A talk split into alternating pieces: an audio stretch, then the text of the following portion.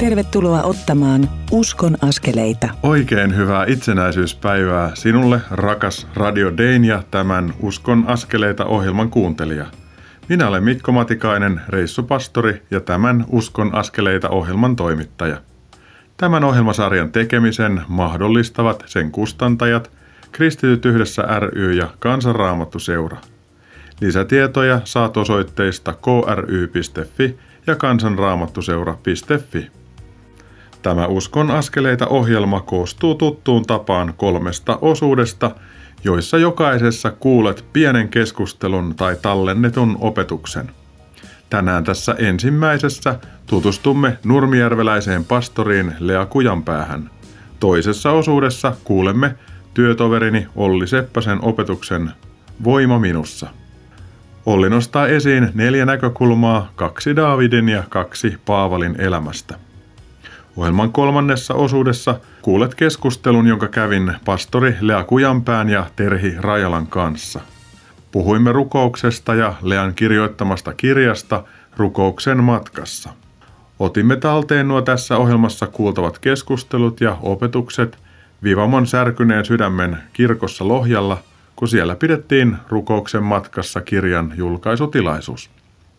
Uskon askeleita ohjelman edellisessä jaksossa kuultiin ikaalisten parhaaksi työpajasta, jossa elämän eri aloilta tulleet ihmiset työskentelivät yhdessä ja löysivät viisi asiaa, joita alkavat toteuttaa ikaalisten parhaaksi. Kuulimme tuossa ohjelmassa myös valtakunnallisen mediamission valmistelupalaverin jälkitunnelmia. Oli muuten hyvä ja innostava keskustelu. Saimme myös tuokiokuvan Vivamon raamattukylän väen valmistautumisesta ihmeellinen ilo jouluvaellukseen. Tämän näkökulman avasi eräs nuori raamattukyläläinen. Toimme myös esiin Pelkosen niemi 1939 unohdettu taisteluelokuvan. Mikäli muuten haluat kuunnella tämän tai jonkun muun Uskon askeleita ohjelman jakson podcastina, niin menepä osoitteeseen radiodei.fi kautta ohjelmat kautta uskon-askeleita ja valitse haluamasi jakso. Siteeraan nyt itsenäisyyspäivään liittyen pyhästä raamatustamme viidennen Mooseksen kirjan luvusta kahdeksan. Siinä meitä kehotetaan olemaan kiitollisia siitä maasta, jossa me asumme. Kun syötte itsenne kylläisiksi, niin kiittäkää Herraa Jumalaanne siitä hyvästä maasta, jonka hän on teille antanut. Varokaa unohtamasta Herraa Jumalaanne. Noudattakaa aina hänen käskyjään ja lakejaan ja säädöksiään. Aina kun syömme, meidän olisi hyvä siunata ruokamme ja kiittää Jumalaa maata viljelleistä ja varjelleista ihmisistä sekä kaikista heistä, joiden työn kautta ruoka on lautasellemme saapunut.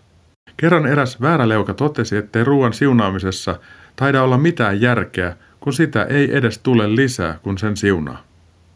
On toki totta, ettei ruoan määrä siunatessa lisäänny. Mielestäni ruoka kuitenkin maistuu paremmalta, kun siinä on mausteena kiitos ja Jumalan siunaus. Kiitollisuus ja yhteys Jumalaan vahvistavat syödessämme elämämme värisävyjä ja makuja, kun ruoka on siunattu. Näin elämäämme tulee merkityksellisyyttä ja kohtaamista aterian äärellä ihmisten ja Jumalan välillä. Kiitollisuus tästä maasta auttaa meitä ottamaan vastuuta sen viljelystä, varjelusta kehittämisestä ja suojelemisesta. Kiitollinen ihminen ei lopulta heittäydy laiskaksi tai kiittämättömäksi, vaan hän haluaa kehittää itseään, palvella tätä ja tulevia sukupolvia. Kiitollisuus, rukous ja Jumalan ohjeiden noudattaminen luovat elämään vahvan ja tervehdyttävän pohjan yksilöinä ja yhteisönä. Viidennen Mooseksen kirjan kahdeksas luku nostaa myös ajatuksia nöyryydestä ja uskollisuudesta. Älkää siis kuvitelko, että olette omin voimin ja omilla kyvyillänne hankkineet itsellenne tämän vaurauden. Muistakaa Herraa Jumalaanne. Hän yksin antaa teille voimaa hankkia vaurautta.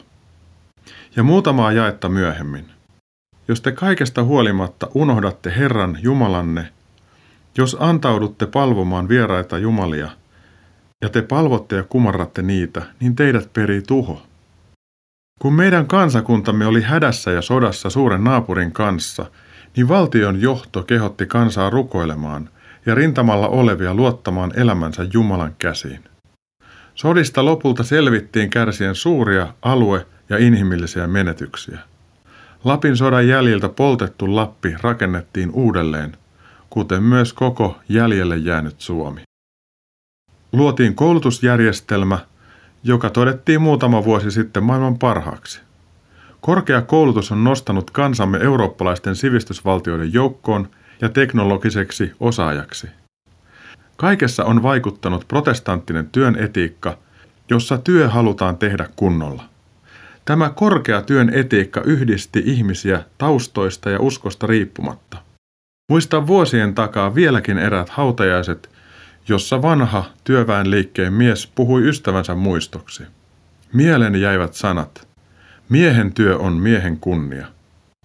Riippumatta hengellisestä vakaumuksesta, tämä mies ja hänen kaltaisensa, meitä edeltäneet sukupolvet, tekivät rajusti töitä ja näkivät vaivaa paremman tulevaisuuden eteen. Me saamme olla heille niin paljosta kiitollisia. Heidän työnsä siunaus näkyy elämässämme tänäänkin. Itsestään selvinä pitämiemme asioiden eteen on tehty työtä, nähty vaivaa ja yritetty. Nyt on meidän vuoromme nähdä vaivaa, tehdä työtä ja yrittää, jotta tulevilla sukupolvilla olisi myös tulevaisuus ja toivo. Sinulla tai minulla ei lopulta ole mitään omaa. Olemme syntymälahjaksi saaneet persoonamme, lahjakkuutemme ja ominaisuutemme. Osa meistä on kehittänyt niitä hyvinkin pitkälle ja menestynyt. Lähtökohtamme ovat kuitenkin lahjaa ja menestys seurausta niiden käyttämisestä ja eteemme avautuneista mahdollisuuksista. Menestyksen ja menetyksen keskellä oikeanlainen nöyryys ja rukous Jumalan edessä kantavat ja kannattelevat ihmisiä ja kansakuntia. Lue vielä sananlaskujen kirjan 14. luvun jakeet 33 ja 34 Raamattu kansalle käännöksestä – Ymmärtäväisen sydämeen asettuu viisaus, tyhmien keskellä se tekee itsensä tunnetuksi. Vanhurskaus kansan korottaa, mutta synti on kansakuntien häpeä. Näistä itsenäisyyspäivään liittyvistä ajatuksistani pääset nyt tutustumaan hieman nurmijärveläiseen pastoriin Lea Kujanpäähän. Uskon askeleita. Lea Kujanpää, sydämellisesti tervetuloa Uskon askeleita ohjelmaan. Kiitos. Sulla on tänään ollut kirjan julkkari ja siitä me kuullaan hieman myöhemmin. Mä haluaisin kysyä, että Lea Kujanpää, kuka sä oot? Mistä sä tulet? Mä tulen Kirkkonummelta, alun perin pohjalainen. Olen seurakuntapappina Nurmijärvellä ja olen perheen äiti, vaimo, kuilisti, viestintäasiantuntija, farmari. Mikä sai sut aikanaan valitsemaan sen, että susta tuli pappi? Vai valitsiko pappeus sinut? Se varmaan meni niin päin, että pappeus valitsi minut. Se oli johdatusta. Ja sä oot tehnyt sitä ennen monenlaisia muitakin hommia. Joo, viestinnässä on oikeastaan sen pääurani tehnyt. Ja siitä tietysti on toisaalta aika lyhyt matka pappeuteen. Niin kuin pappeus on myös viestimistä ja meillä on maailman paras viesti, mitä tarvitsisi viestiä. Millainen perhe sulla on? Mulla on kaksi lasta ja sitten mulla on aviomies, jonka bongasin aikoinani ollessani isosena. Hän oli isosena samalla rippikoululeirillä. Niin, eli nuorille vihje, että kannattaa olla isosena, voi saada hyvän puolison. Kyllä joo. Nykyään tosin täytyy ilmeisesti allekirjoittaa semmoinen paperi, että ei rupea seurustelemaan ollessaan isosena, mutta me ei allekirjoitettu silloin sellaista. Niin ja sitten itse asiassa siellähän sitä tutustutaan ja sitten seurustelu voi aloittaa myöhemminkin. Miten Jumala on johdattanut sua, jos puhutaan siitä, että, että sulla on ollut ripari, sitten sulla on ollut isos juttu ja näin poispäin, niin Mihin sä suuntasit koulun jälkeen? Koulun jälkeen oli aika luontevaa lähteä Sibelius Akatemiaan, koska mä soitin huilua ja se oli mulle se juttu. Samaan aikaan pyrin ja pääsin teologiseen tiedekuntaan ja sitten mä opiskelin kolme vuotta yhtä aikaa niitä ja totesin, että ei, ei pysty. Ja jätin teologisen roikkumaan ja valmistuin sitten Sipiksestä ja menin työelämään ja sitten opiskelin töiden ohella teologisen loppuun. Eli sä oot muusikko? Joo. Ja sun pääsoitin on huilu? Joo, pillipiipari.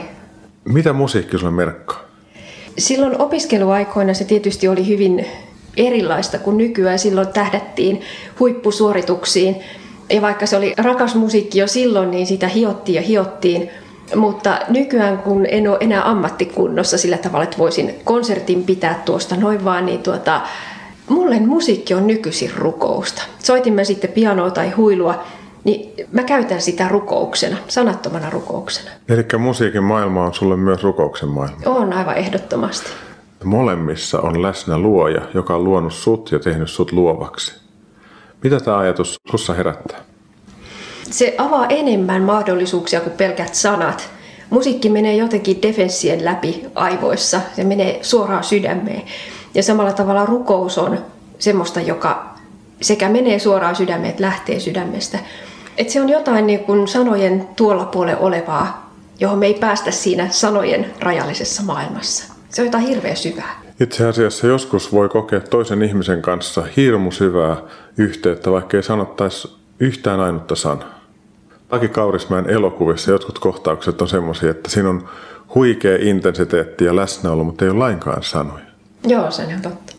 Ja joskus Jumalan kanssa niin me ollaan sanattomassa tilassa, joko oman elämämme kysymysten kanssa tai muuten. Ja sitten siinä on silti semmoinen huikea intensiteetti, jonka elävä Jumalan pyhä henki tuo. Mitä pyhä henki sulle merkkaa? Pyhä henki on mulle semmoinen käytännön voima. Siis se, se, mitä hän tekee, kun mä oon rukouksessa, se, miten hän joskus käyttää jotakin, mitä, mitä mä sanon. Esimerkiksi jos saarna uppoaa johonkin kuulijaan, niin, niin se on pyhän hengen työtä. Jotenkin tuntuu, että pyhä henki on tässä arjessa kaikki se mahdollistaja, joka mahdollistaa sen rukouksen sujumisen ja rukouksen vaikuttamisen. Se on juuri noin. Ja sitten sen lisäksi mun jokainen hengitys ja henkäys tulee sen takia, että elämän henkäys ja henki asuu minussa. Hän on elämän antaja, hän on elämän ylläpitäjä.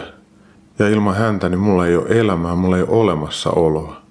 Ja sen takia on valtava etuoikeus kommunikoida pyhän hengen kanssa ja pyytää, että johdata mua. Hän näkee mun henkilöhistorian taaksepäin. Hän on tässä ja hän viitottaa niitä askeleita eteenpäin ja voidaan sanoa, että kun pyhä henki kirkastaa Jeesuksen, niin hän, hän avaa meille myös niitä johdatuksen askeleita, jotka me ehkä tunnistetaan niin, että ne on Jeesuksen askeleita, jossa me saadaan kulkea. Ja sitä kutsutaan jotenkin johdatukseksi. Usein ainakin mun kokemus on se, että johdatus on vähän kuin pussipäässä kulkemista, että yhtään tiedä, että miten mennään sitten jälkikäteen katsoa, että hei hetkin, että Jumalahan on vähän niin kuin johdattanut. Lea Kujanpää, mä haluan kiittää sua siitä, että me saadaan jutella tässä. Mä haluan kiittää sua siitä kirjasta, johon palataan vähän myöhemmin. Ja tuossa toisessa jaksossa varmaan kuullaan Olli Seppäsen pitämä opetusrukouksesta, joka tässä kirjajulkkarissa oli. Mutta nyt mä pyytäisin Lea, että johdattaisitko meidät rukoukseen niin, että pyhä henki saisi johdattaa meitä ja että me saataisiin iloita hänessä just sellaisena kuin tänään ollaan, vaikka olisi kuinka tiukka paikka. Tuu pyhä henki. Kirkasta meille se, mitä Jeesus on tehnyt meidän puolesta. Opeta meitä myös tunnistamaan sinun ääni. Opeta meitä rakastamaan sun sanaa niin, että, että me saadaan siitä voimaa. Auta meitä jakamaan sitä sun läsnäoloa myös muille. Herätä meissä ilo, herätä meissä rakkaus sekä Jeesuksen että toisimme. O kiitetty ja ylistetty Pyhä Jumala. Jeesuksen nimessä, aamen. Isä, mä haluan kiittää sinua siitä, että sä puhut sanan kautta. Ja sä oot antanut meille sanasi, että me voidaan ymmärtää ja oivaltaa. Mä haluan kiittää siitä, että sun sanas on elävä ja se puhuu meille elämän eri tilanteissa eri tavalla, mutta samalla sydämen rakastavalla äänellä. Pyhä Jumala, kulje meidän kanssa. Jeesus, kiitos rististä, sovitusverestä, armosta, joka on totta. Herra, ota meidät sun nimesi ja veresi suojaa ja meidän läheiset myös. Kiitos Pyhä Henki siitä, että sinä johdatat ja sinä hengität meissä. Herra, auta meitä ymmärtämään se, että jokainen henkäys on merkki siitä, että saat meitä lähellä. Tätä mä pyydän Jeesus sun nimessä. Aamen. Lea Kujanpää, sydämellinen kiitos tästä yhteisestä hetkestä ja runsasta Jumalan siunausta sinulle ja sun perheellesi. Kiitos samoin. Oli mukava hieman tutustua Lean sekä hänessä elävään luovuuteen ja rukoukseen. Ohjelman kolmannessa osuudessa pääset kuulemaan tuokiokuvan Lean kirjoittamaan kirjaan rukouksen matkassa liittyen. Nyt kuuntelemme Niina Ooströmin laulamana Hannu Huhtalan säveltämän ja Hilja Aaltosen kirjoittaman runon Kansalleni. Sen jälkeen siirrymme tämän Uskon askeleita ohjelman toiseen osuuteen, jossa työtoverini ja ilmavoimien reserviin siirtynyt hävittäjälentäjä kapteeni Olli Seppänen puhuu otsikolla Voima minussa. Kanavalla kannattaa pysyä.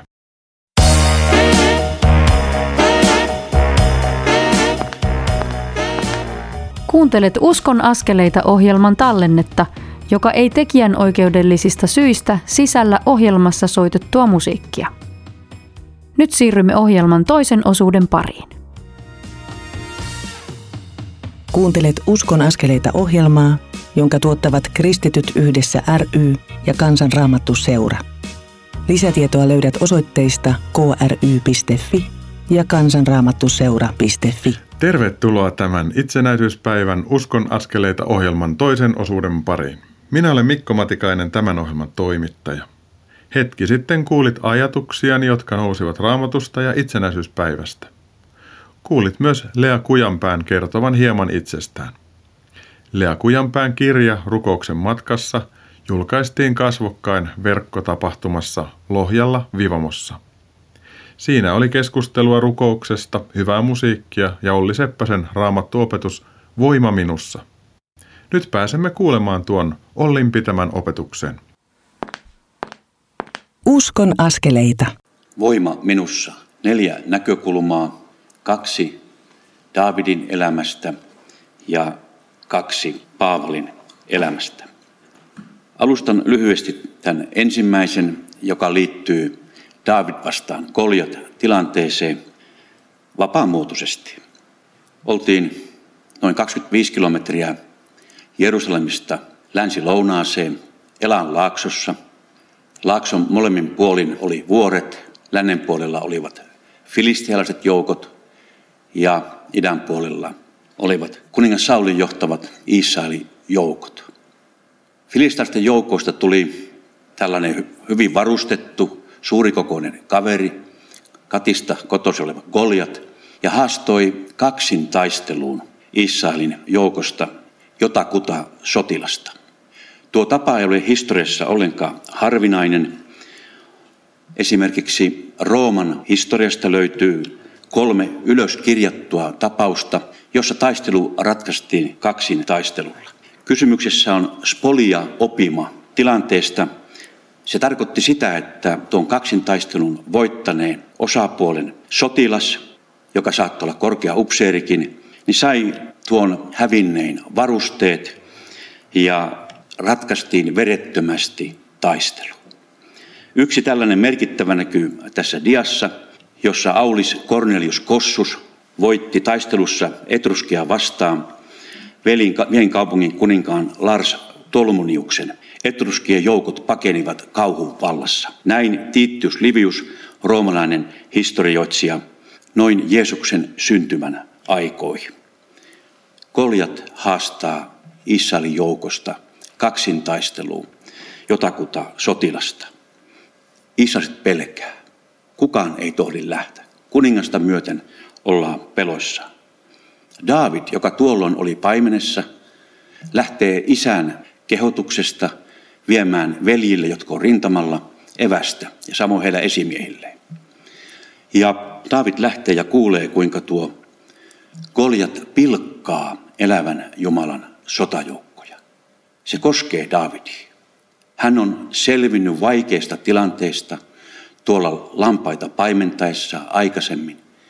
Jumala on ollut hänen kanssaan ja hänellä on syntynyt luottamus Jumalaan. Hän ilmoittaa, että on vapaaehtoinen. Hän lähtee kohtaamaan. Tämä oli inhimillisesti täysin mahdotonta. Ja häntä estellään kuningasta myöten, mutta hän kertoo, että hän on selvinnyt paimenessakin tiukoista paikoista. Sitten kuningas päättää antaa hänelle omat sotavarusteet. David ei pysty liikkumankaan niissä. Sanoo, että en tällaisissa pysty liikkuun. Ja pukene pois päältään ja lähtee luottamuksessa kohtaamaan Vastustaja, joka on inhimillisesti katsoen hänelle liian mahtava ja voimakas. David ottaa purosta kiviä, viisiliä kiveä, panee paimenlaakkuunsa ja lähtee tuota jättilästä vastaan. Linko oli 1400-luvulle asti yksi aseista, jota käytettiin sotajoukoissa. Ennen kuin tuli ruuti ja ruutiaseet, käytettiin linkoja. Taitavan linkomiehen kerrotaan, että se pystyi pudottamaan linnun lennosta. Eli kaikki nämä näkökulmat löytyy muualtakin historiasta, jota on dokumentoituja. Ja näin David lähtee kohtaamaan ja hän sanoo näin. Tämä kerrotaan siis ensimmäisessä Samuelin kirjassa luvussa 17. Filistialainen katseli Davidia ja näki, että hän oli soreja, parraton, nuorukainen, mitätön vastustajaksi. Hän huusi Davidille, koirako minä olen, kun tulet minua vastaan keppikädessä. Ja filistialainen kirosi Davidia kaikkien jumalinsa nimeen ja sanoi, tule tänne, niin minä syötän sinun lihasi taivaan linnuille ja villipedoille. Mutta David vastasi, sinä tulet minua vastaan mukanasi miekka, tappara ja keihäs. Mutta minä tulen sinua vastaan Herran Sepautin nimessä. Hän on sen sotajoukon Jumala, jota sinä olet pilkannut. Ja lopputuloksen me tiedämme. Davidin lingon ammus osuu suojaamattoman kohtaan otsaan ja David voittaa vastustajansa. Ja Filistean joukot pakenevat. Voima, voima minussa. Tässä tilanteessa voima Davidissa ilmeni luottamuksessa Jumalaan. Ja rohkenen ajatella, että rukous on ollut vahvasti läsnä. Davidin nimi on laitettu 73 psalmia psalmien kirjassa. Ja ne ovat rukousta, ne ovat elämän tuntojen tilitystä ja ne ovat ylistystä. Epäilemättä David lähti rukoille tuohon tilanteeseen. Jotenkin se kertoo mulle tänä päivänä siitä, että meitä rohkaistaa elämään rohkeasti kristittyinä tänä päivänä, tässä ajassa. Kohtaa me monenlaisia vastustuksia, mutta meillä on omassa heikkoudessakin suurempi voima, joka tulee Jumalalta ja hän on meille suurin apu. Minusta Lea Kujanpää tekee sitä jo aivan oman virkansa puolesta, kun toimii seurakuntapappina, mutta myös tämän kirjan puolesta, jolla hän rohkaisee meitä kristittyjä yhä syvempään rukouksen maailmaan ja omistamaan sitä Jumalan läsnäolon todellisuutta, jossa me voidaan kohdata eri elämäntilanteita. Niin haasteita, taisteluita kuin myös niitä kipeitä asioita, joita ennemmin tai myöhemmin, enemmän tai vähemmän meidän elämässä on. Toinen näkökulma psalmista 59, joka on otsikoitu meidän nykyisessä kirkkoraamatussa Päästä minut pahantekijöiden kynsistä. Laulunjohtajalle lauletaan niin kuin Älä tuhoa Davidin runo, jonka hän sepitti, kun Saul oli lähettänyt miehiä vartioimaan hänen taloaan ja aikoi tappaa hänet.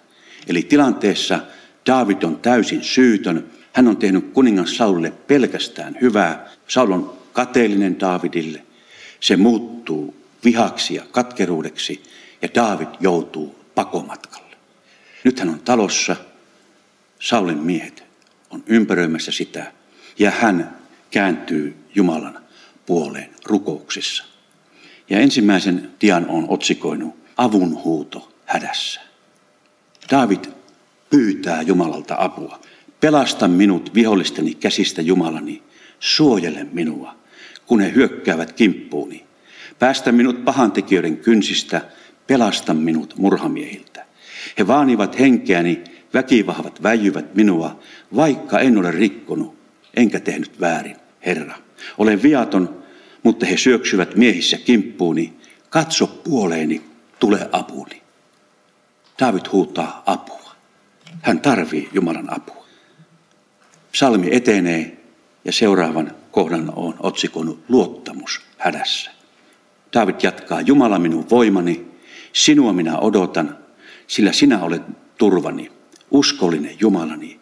Sinä kuljet edelläni ja annat minun nähdä, mikä on vihollisteni kohtalo. Tuo avunhuuto kääntyy luottamuksiksi ja tämän jälkeen tulee häneltä kiitos tuossa psalmissa. Mutta minä laulan sinun voimastasi ja ylistän sinun uskollisuuttasi joka aamu, sillä sinä olet turvani, pakopaikkani hädän päivänä. Jumala minun voimani. Sinulle minä laulan, sinä olet turvani, uskollinen Jumalani. Dain David päättää ylistykseen tuo rukouksensa ja tilittää Jumala minun voimani. Voima minussa. Tämä näkökulma saa huutaa apua, saa asettaa luottamuksensa Jumalaan.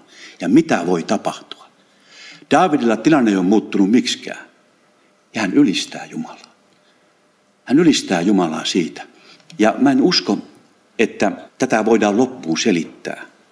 Se voidaan vain elää todeksi. Tuossa tilanteessa Davidin rukous muuttuu ylistykseksi, vaikka mitä ilmeisemmin tilanne ei ole välttämättä edes vielä lauennut.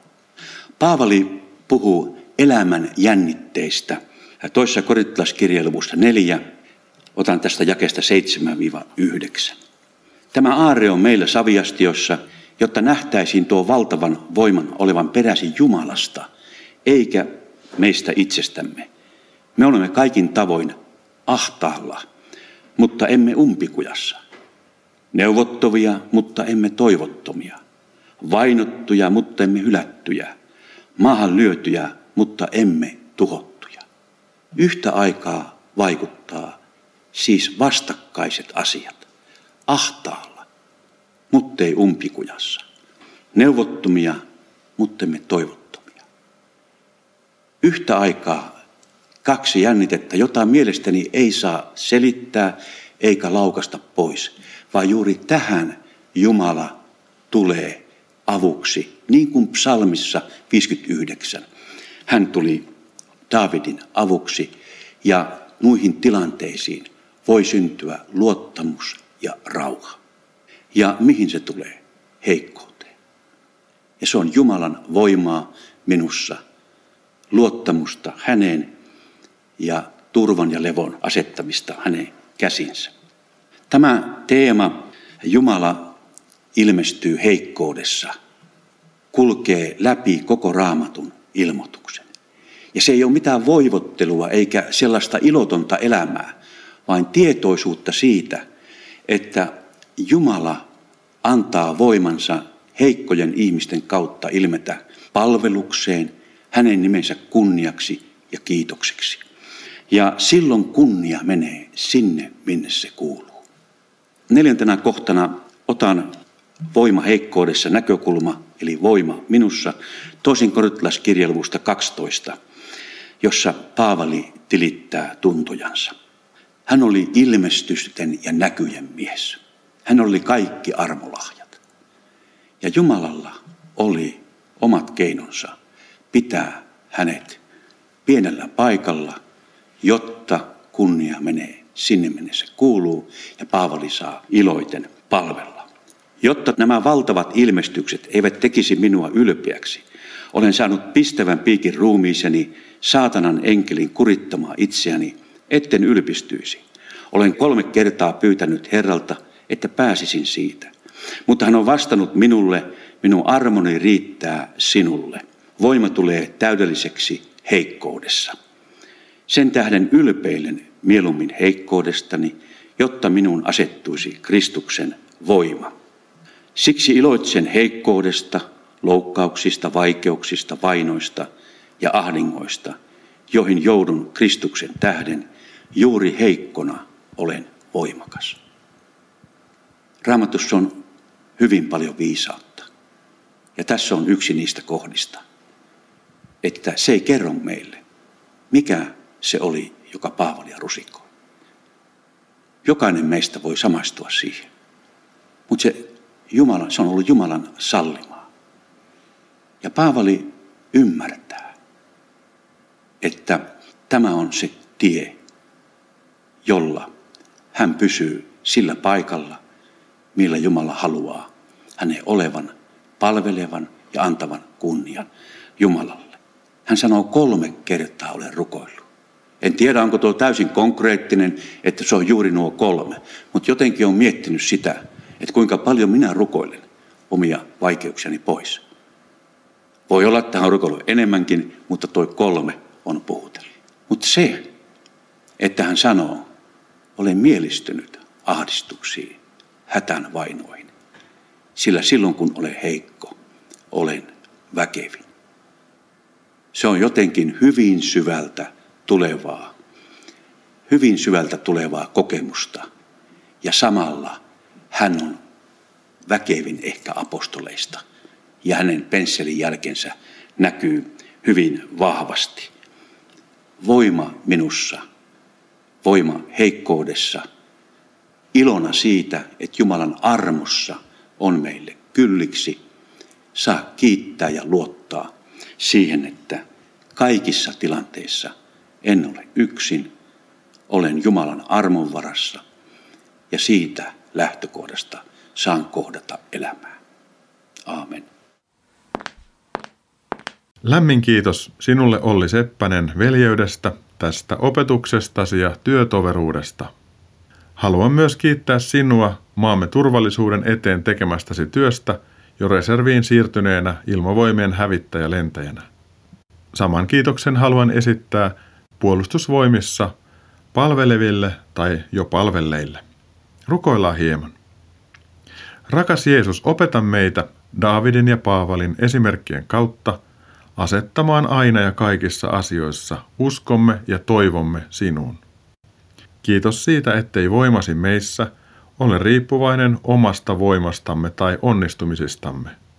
Sinä ettei heikkoa vahvaksi, vaan vuodatat voimasi meidän heikkouteemme. Anna meille ja kansallemme viisautta turvata ja luottaa aina sinuun. Herra Pyhä Henki, puhalla tässä meihin. Lämmitä kylmenneet sydämemme ja synnytä uskoa Jeesukseen. Herätä meidät toimimaan tässä ajassa rakkautesi kanavina. Tätä rukoilemme Jeesus nimessäsi. Aamen.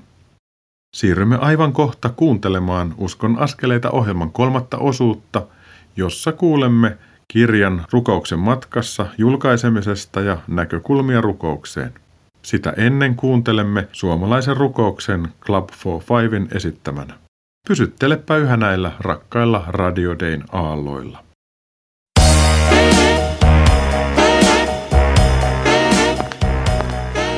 Kuuntelet Uskon askeleita ohjelman tallennetta, joka ei tekijän oikeudellisista syistä sisällä ohjelmassa soitettua musiikkia. Nyt siirrymme ohjelman kolmannen osuuden pariin. Kuuntelet Uskon askeleita ohjelmaa, jonka tuottavat Kristityt yhdessä ry ja Kansanraamattu seura. Lisätietoa löydät osoitteista kry.fi ja kansanraamattuseura.fi. Tervetuloa tämän Uskon askeleita ohjelman kolmannen osuuden pariin. Minä olen Mikko Matikainen, tämän Uskon askeleita ohjelman toimittaja. Ohjelman ensimmäisessä osuudessa kuulit ajatuksiani itsenäisyyspäivään ja kiitollisuuteen liittyen. Meitä kutsutaan vastuullisuuteen Jeesuksen seuraajina ja tämän kansan jäseninä. Tutustuimme hieman myös nurmijärveläiseen pastoriin Lea Kujanpäähän.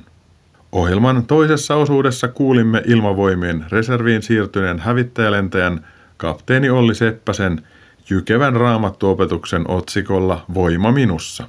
Nyt saat kuultavaksesi keskustelun, jonka kävin pastori Lea Kujanpään ja Karassanan toimitusjohtajan Terhi Rajalan kanssa. Puhuimme Lean kirjoittamasta kirjasta Rukouksen matkassa. Uskon askeleita. Mikko Matikainen tässä. Mä olen Särkyneen sydämen kirkossa, Viivamossa, Lohjalla. Meillä on ollut kirjan julkkaritilaisuus, joka on striimattu. Terhi Rajala, Karassanan toimitusjohtaja. Miltä susta tuntuu tämän kirjan julkkarin jälkeen? No, aina kirjan julkkarin jälkeen tuntuu tosi hyvältä. Siinä on pitkä prosessi takana ja aina kun sen kirjan saa painosta painotuoreena käteen, niin se on ihan huikea tunnelma. Mikä herätti sinussa mielenkiinnon juuri tätä kirjaa kohtaan, että miksi se on Karaksen julkaisema? No mä ajattelin, että, että rukouksen matkassa, siis sehän on nyt uuden kirjan nimi, rukouksesta on kirjoitettu paljon, mutta ajattelen, että tässä Kujanpään Lea oli kirjoittanut rukouksesta jotenkin niin omakohtaisesti, syvällisesti, pilke silmäkulmassa. Se oli ehdottomasti julkaistava. Julkaisuprosessi, joka on pitkä ja monipolvinen, on käyty läpi ja kirja on tullut painosta. Lea Kujanpää, sä olet kirjoittaja ja tämä on vissiin sun ensimmäinen kirja. Joo, pitää paikkansa. Mikä sytytti sut kirjoittamaan tämän kirjan, joka sai sitten nimen Rukouksen matkassa? Se oli sellainen hullu idea pari vuotta sitten jouluna rukoushetkessä, niin tuli mieleen, mieleen että kirjoita kirja. Ja sitten mä ajattelin, että no onpas omituinen ajatus, että en taatusti kirjoita. Mutta sitten siitä puoli vuotta tuli kesä ja mä istuin alas ja kirjoitin. Mitä tuo kirjoitusprosessi sulle henkilökohtaisesti merkkasi? Ehkä mä näiden asioiden kanssa olin paininut niin paljon, että lähinnä se oli semmoinen kirjallinen ponnistus, että tätä tekstiä hän tulee. Mutta tota, jotenkin se herätti huomaamaan, miten paljon mulla on itsellä ollut haasteita rukouselämässäni ja miten paljon niitä sitten on pystynyt niiden kanssa painimaan ja selättämään. Onko niin, että sä haluaisit rohkaista sitä, joka lukee kirjan, niin tiedostamaan omia rukoushaasteita tai jopa esteitä ja sitten käsittelemään niitä sun kirjan kanssa, mutta erityisesti Jumalan pyhähengen kanssa? Ilman muuta ja sillä tavalla, että haasteet on yleensä aina joku kausi. Että jos on joku haaste, niin sen ei tarvitse olla loppuelämän voimassa eikä siihen tarvitse aina suostua, vaan sen kanssa voi tehdä jotakin. Terhi Rajala, mitä rukous sulle merkitsee? Rukous on mun, mulle semmoista sydämen puhetta Jumalalle. Se on huokauksia, se on pyyntöä, se on kiitosta. Sanotaan näin, että, että ilman rukousta en voi elää. Kun sä luit tätä käsikirjoitusta ja nyt oot pitänyt tänään käsissä tätä uutta vasta painosta tullutta kirjaa rukouksen matkassa, niin minkä oivalluksen sä oot saanut sen tekstin äärellä? Se semmoinen oivallus tämän kirjan äärellä on se, että, että se rukous on niin moninaista. Se on välillä helppoa, se on välillä haastavaa. Se on myöskin sellaista, jossa mennään niin kuin tiettyjä kausia. Ja, ja ehkä niin kuin lukijalle ajattelen, että, tai, tai kuulijalle tässä kohtaa, että, että jos sulla on semmoinen niin vaikea hetki, niin vähän niin kuin äsken Lea jo totesikin, että, että se kausi ei välttämättä kestä niin kuin loputtomasti, vaan se on, se on jonkun pituinen. Se on juuri sen pituinen, kun, kun oikeastaan Jumala sen määrää ja, ja ehkä sinä itse tarttet sen ajan. Lea Kujanpää, mitä sulle merkitsee itselle ne tavallaan synkät ja pimeät ajat? Koska mä oon kuullut, että siinä pimeydessä ja synkkyydessä voi löytyä helmiä. Oletko samaa mieltä? On, mutta ne helmet löytyy kyllä vasta jälkeenpäin mun mielestä. Et silloin kun itse on siinä rukouksen pimeässä yössä, niin sen kyllä haluaisi vaihtaa ihan minä hetkenä tahansa. Se on kamalaa ja, ja välttämättä heti sen jälkeenkään, kun siitä pääsee kuiville, niin ei tunnu siltä, että kylläpä oli hyvä ja opinpas nyt paljon. Mutta sitten kun aikaa kuluu, niin silloin sen yleensä tajuaa jälkeenpäin, että ahaa, ton takia mun täytyy kulkea se. Ton takia mä ymmärsin jotakin uutta rukouksesta ja ton takia mä pääsin syvemmälle siihen. Jos ihminen saisi itse valita, niin hän ei koskaan valitsisi elämään vaikeuksia, sairauksia, kipuja, pelkoja, pettymyksiä. Mutta jos niitä ei koskaan tulisi, niin ihmisestä tulisi aika nopeasti itsetietoinen, itsensä täynnä oleva ja vähän niin kuin armoton toisia ihmisiä kohtaan, että tavallaan ne vaikeudet tasoittaa. Ja sitten kun niiden keskellä rukoilee, niin siinä jotakin tapahtuu. Terhi Rajala tuossa julkkarin aikana, niin sä mainitsit salasiunaamisen ja viittasit l niin pakko kysyä, että mitä salasiunaaminen sulle merkitsee? Salasiunaaminen tarkoittaa mulle sitä ihan oikeastaan sanan varsinaisessa merkityksessä, että siunaan salaa eteen tulevia tilanteita, niihin liittyviä ihmisiä – Mä teen sen salaa. Siitä ei kuule kukaan tai mä en kerro siitä kenellekään. Se tulee niin kuin matkan varrella henkilöitä, joita jotenkin koen, että tätä henkilöä tulee siunata. Onko sä kokenut, että sillä on ollut merkitystä sillä salasiunaamisella? On, koska kyllä mä olen kuullut niitä tilanteita, saanut sitten jälkeenpäin kuulla, että, että henkilö on ollut ehkä hankalassa tilanteessa tai joku haaste edessä tai, tai mikä sitten on ollutkin. Ja tulee iloisena kertomaan, että hei, että se mä selvisin siitä, jossa tilanteessa ehkä olen sitten kertonut, että hmm, siunasin sinua. Sä oot Karassanon toimitusjohtaja niin sulla on varmaan halu, että ihmiset ostaa sitä kirjaa. Niin käytäpä nyt pari lausetta mainokseen, että minkä takia tämä kirja kannattaisi ostaa esimerkiksi joululahjaksi. No mä ajattelen, että se on kirja, niin kuin tässä on varmaan jo tullut esiinkin, henkilölle riippumatta siitä, että onko nyt niin kuin syvällinen rukoilija nyt jo ja, ja rukoileeko paljon tai vähemmän, tai ylipäätään, niin kuin, että onko rukous kauhean niin kuin omakohtaista. Se on kirja kaikille Eli ehdottomasti kannattaa hankkia. Lea Kujanpää, Terhi sanoi, että salasiunaaminen hänen elämässään on vaikuttanut. Mä olin kuulevinen tuossa äskeisessä kirjajulkkarissa, että sä mainitsit jonkun esimerkin. Haluaisitko sanoa sen tässä radiokuulijalla? Mä käytän tuota salasiunaamista sellaisissa tilanteissa, jossa esimerkiksi ää, ihminen on hyvin syvällä surussa ja kaipaa rinnalle kuuntelijaa, pappia tässä tapauksessa, mutta se tilanne ei ole sellainen, että siihen haluaisi lisätä sanoja. Henkilö on niin vereslihalla siinä surussaan, vaikeassa tilanteessaan, että jokainen sana tuntuu lyönniltä. Ja silloin mä en mene, että no niin, rukoillaanpas nyt yhdessä tai, tai minäpäs nyt sanoitan tässä sinun surua, vaan silloin mä rukoilen hiljaa mielessä hänen puolestaan. Mitä se saa sussa itsessäsi aikaa, kun sä hiljaa rukoilet mielessä ihmisen puolesta, joka on vereslihalla? Mä tiedän, että silloin, silloin tämä ihminen on Jumalan käsissä. Ja mä jotenkin vien sitä hänen suruaan Jumalalle, tuu kato ja auta. Lea Kujanpää, mä haluan kiittää siitä, että sä oot kirjoittanut tämän kirjan rukouksen matkassa. Ja mä haluan kiittää Terhi Rajalla siitä, että Karassana on viisaudessansa päättänyt tämän julkaista. Mä haluaisin rohkaista sua, arvoisa kuulija, siihen, että lähde sinäkin rukouksen matkaan mieluummin tämän kirjan kanssa, mutta jos toista kautta haluat sitä kulkea, niin kunhan kuljet rukouksessa. Lea Kujanpää, johdattaisitko meidät rukoukseen? Pyhä Herra Jeesus Kristus, kiitos rukouksen lahjasta. Kiitos, että meillä on mahdollisuus puhua sulle.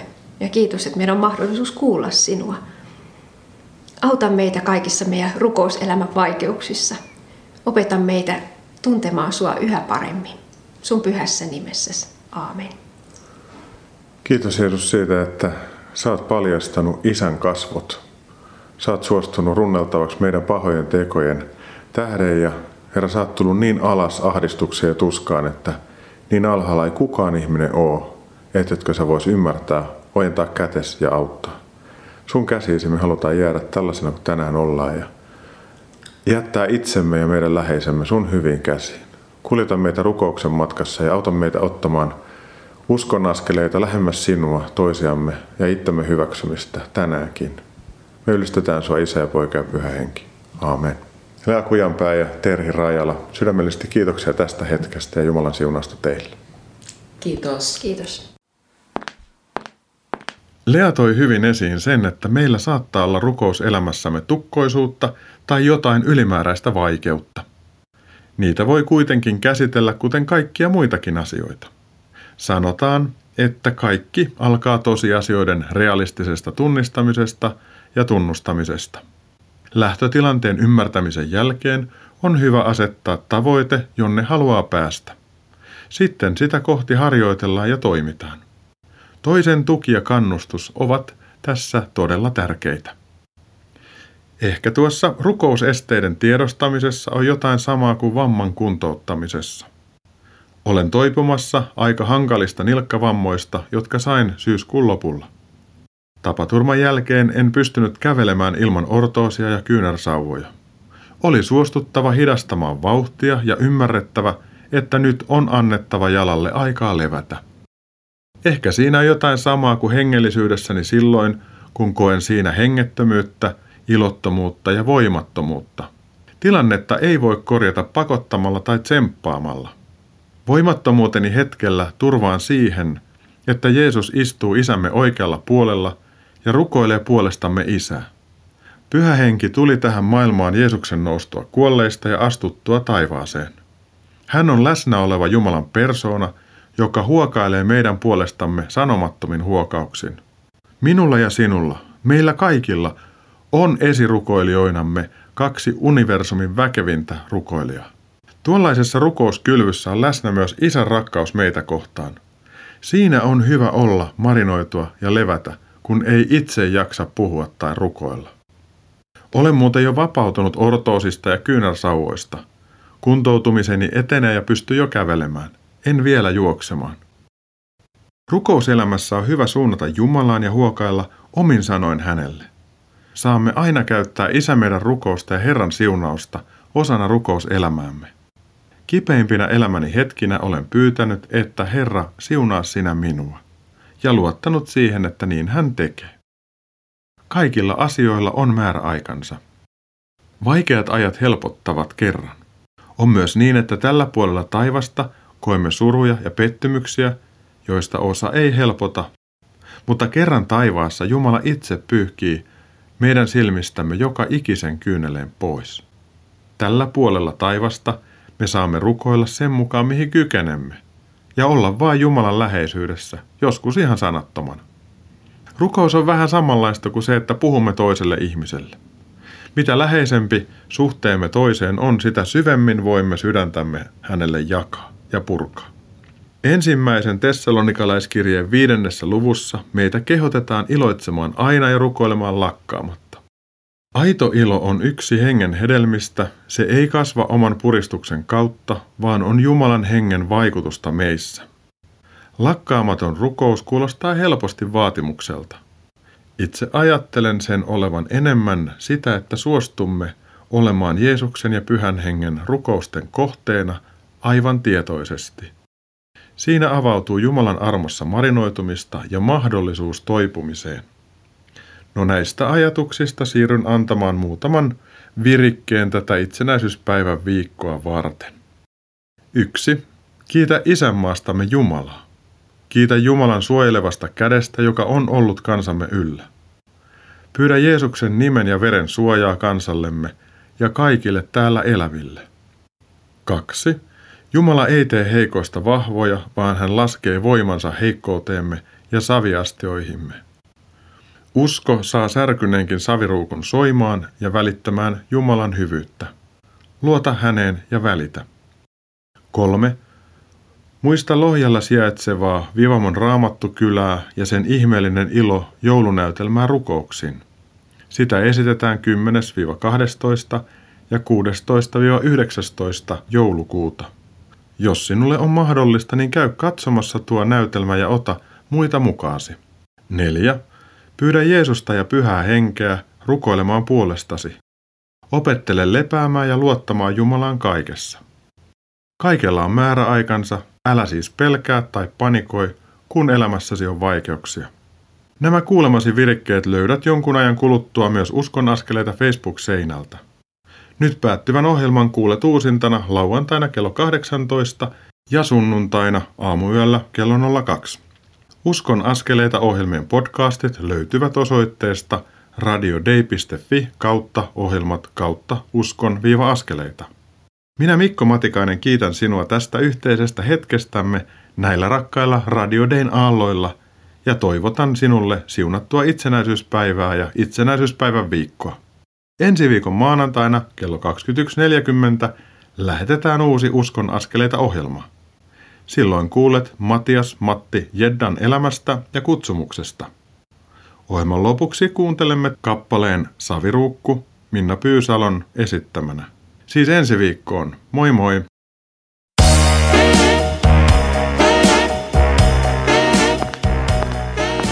Kuuntelit juuri Uskon askeleita ohjelman tallenteen. Tekijän oikeudellisista syistä tämä tallenne ei sisällä ohjelman lopuksi soitettua musiikkia. Kiitos, että kuuntelit. Siunattua päivää ja hyviä uskon askeleita.